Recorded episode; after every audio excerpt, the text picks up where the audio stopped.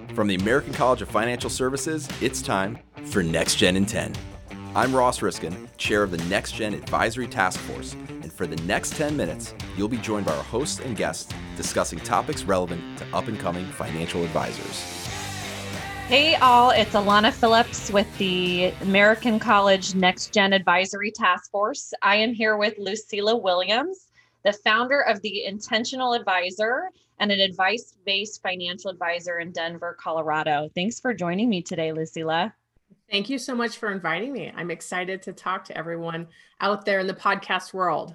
I hope that they are excited to hear what we have to say because I think something that I am thrilled, a message that I know you will be able to get through to our next gen folks is how they can see other ways of building their practice and that concept of see it to be it, right? Sometimes we are not always the ones that invent the wheel. We see that the wheel exists and then we bling it out for ourselves. So I'm so thrilled to hear your story. And I want to focus in on you have advice that you give to next gen advisors what's sort of your number one piece of advice to kick off our conversation to empower them as they get started in their careers Absolutely. I think my number one piece of advice is to build it right from the beginning. Don't wait three to five years to finally end up going, oh, now I have a vision, now I have something to build towards, and you're really starting from scratch at that point.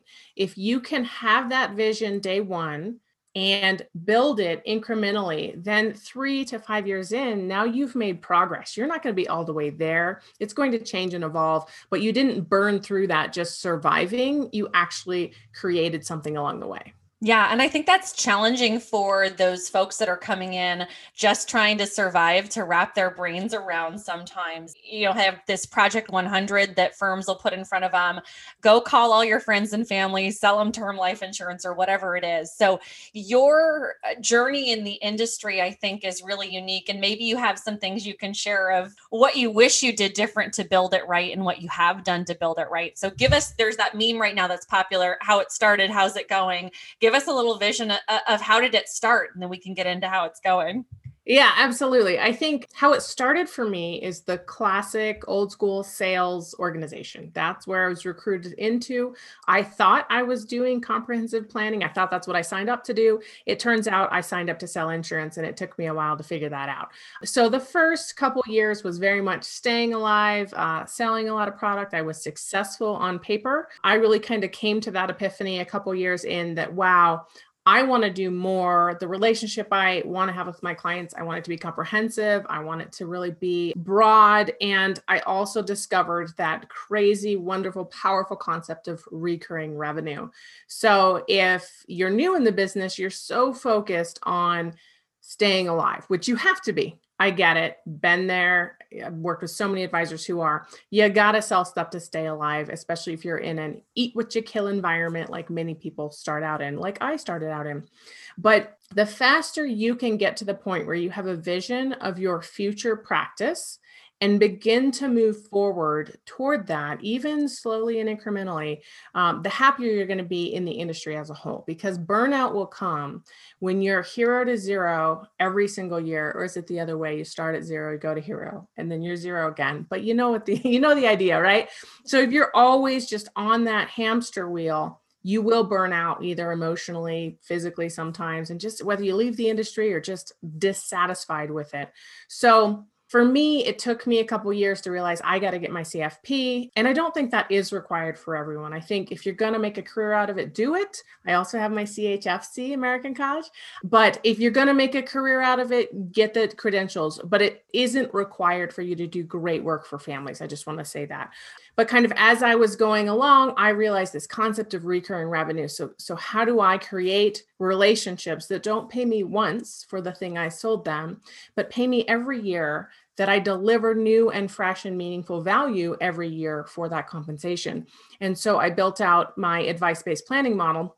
It didn't have that fancy name in the beginning, but it was the idea that my clients, even my small mass affluent clients, were paying me for advice along the way, I was fully implementing their plan. So there was revenue, there was insurance and assets to manage, but we were building on top of something. So I, I added to my AUM and I added to my fee income. So that's kind of started out in sales, figured out the concept of recurring revenue and comprehensive planning and just started building that as I went. I like it. We started from the bottom. Now we're here. So thank you for that vision of where you started. Because I think a lot of what you said is the same place that new next gen advisors are in. I thought I was doing planning. I didn't realize I was an insurance person. Mm, and yeah. and how do I get out of this? Because this isn't ultimately what I wanted to do coming into this industry. Or they got their CFP already and they want to do planning and can't quite figure out how to get out and over that hump. So you've got fee-based revenue, you've got AUM revenue. I love what you said about your clients. You wanted to deliver a fresh and meaningful value to them every year and they'll pay for that. So give us a little color, the overview, how it how it's going, where is it now, and what are those elements that allow your clients to feel like they want to pay you that fee every year for fresh and meaningful value?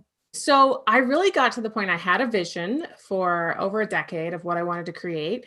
133 clients, you know, with a an average revenue of about $5,000 and, and that was my long-term vision. I actually got about 3 quarters of the way and stopped. And the reason is that I now split my time between being a financial advisor and being a coach to financial advisors. So I, I through the intentional advisor, the firm I founded, we kind of help advisors build advice based practices that are both profitable and purpose driven. So now I split my time. But what allowed me to do that is this thing we're talking about the recurring revenue, understanding that how many families I could really serve just every single year looking to add new families to that number.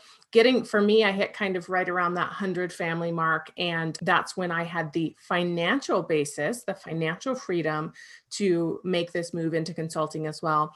But i also had the time freedom because my business was so automated and so process driven that I could do it in about 20, 25 hours a week so that I got time and financial freedom simultaneously. Yeah, Lucila, that's a great point, And we'll be back in just a moment.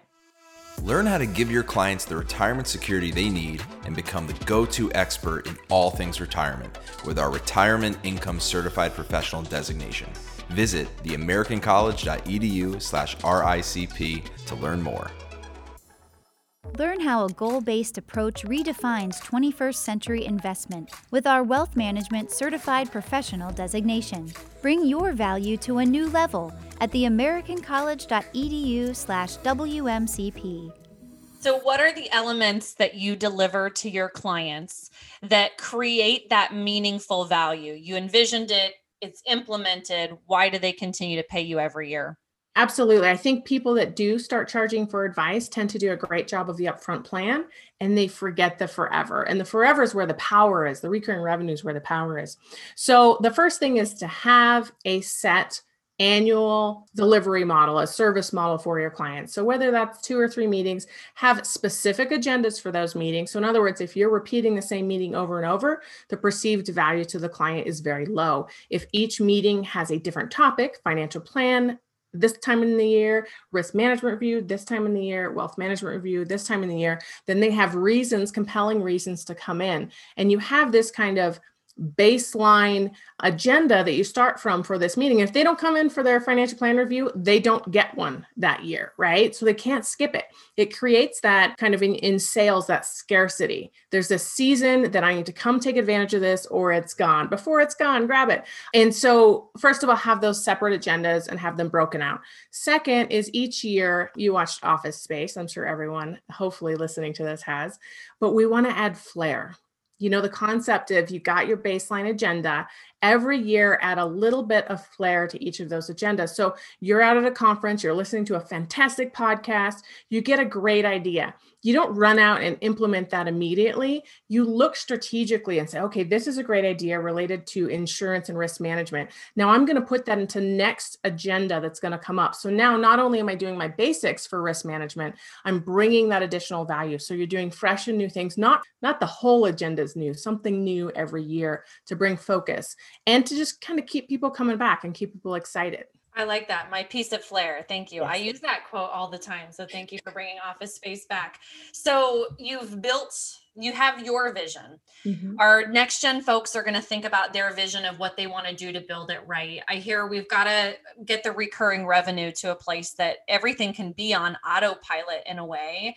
And I think most folks are confused about how to bring that value. So if you add a piece of flair every year, we can continue to bring that value and, and keep that recurring revenue high. One of the other things, Lucila, I think you do that is so critical of a message for our next gen advisors. And I heard you speak, it was 2016, and I had never heard an advisor who talked about their office space the way that you do. So to wrap up our conversation on how how's it going, talk to me about the purple walls in your office that have inspired me from the moment that you you talked about them.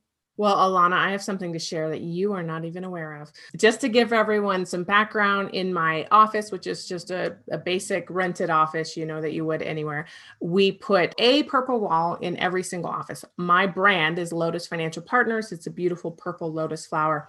So, really trying to create a space that has a certain feel and at a feel that doesn't feel like a financial services office that has kind of a a zen spa like feel without being too girly. But this purple wall has become kind of a symbol of bringing who you are and your values into the marketplace. But what you don't know is we just bought our office building, and I'm currently in the process of working with a designer to take the purple wall and put it on steroids. It doesn't mean we will paint everything purple, but we are deliberately designing a space with energy, like knowing exactly what we want to bring to it and taking the good ideas from our old space of course, you know I love coffee and cappuccinos. So the lobby, a very large lobby where we'll be able to do client events, has a coffee bar. We will have a small conference room and another training room, but it will have that feeling like you're walking into a Zen space.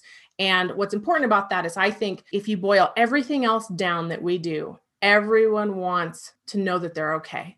They want the feeling of security. That is the business we're in, regardless of what product, service, or advice you're selling. So if we create a space that envelops them in that way that that isn't cluttered, that isn't messy, that isn't stressful, that isn't banker like, but it reflects who I am, who our community is, and really makes them feel calm, then that's really the first step in the client experience. So that's my purple wall, and it is now getting elevated to a whole new level. I cannot wait to see that. And I think that even just hearing that, and again, it was sort of an obvious click in my mind the first time I heard you talk about these purple walls. Why don't we encourage and empower advisors to do this more? That client experience is so important. If they feel calm, if they feel taken care of from the moment they walk into your office, that is a unique part of your brand and an extension of how it will be to work with you, then it makes it so much easier for that vision to come to fruition, right? You start adding in your pieces of flair, you have your set agendas for every meeting. It's all beautifully branded to match your walls. Now we've really got an incredible vision of what that could look like. And if I see it, I think that I can be it. So, Lucila, thank you for sharing how's it going uh, and from where it started with us today. Absolutely. And I think that another takeaway is that young advisors I think I know when I was starting out as a female, I was um I think I was 24 when I started coming straight out of the army. I was faking it hard until I made it. And I was pretending to be evidently a male banker. You know, it was the suits. I had a lot of turtlenecks going on. God forbid you show some cleavage. But I think the world has changed. Nobody is looking to get advice from a fake banker. What they're looking for is someone to understand them, someone who will see them. And the more now it's about bringing your authentic self and your values to the equation. And that's the differentiator. All these other people are pretending to be fake bankers, and you need to show up as yourself, whatever that means, whatever your passions are, they need to be expressed in both your space and your messaging and the clients, hopefully, that you work with. I couldn't have said it better. I will be showing up to your purple office with my hot pink blazer. So thank you for wrapping us up. Thank you, Alana. You've been listening to Next Gen in 10, a production of the American College of Financial Services. For more episodes, visit theamericancollege.edu slash podcasts. Thanks for tuning in, and we'll catch you next time.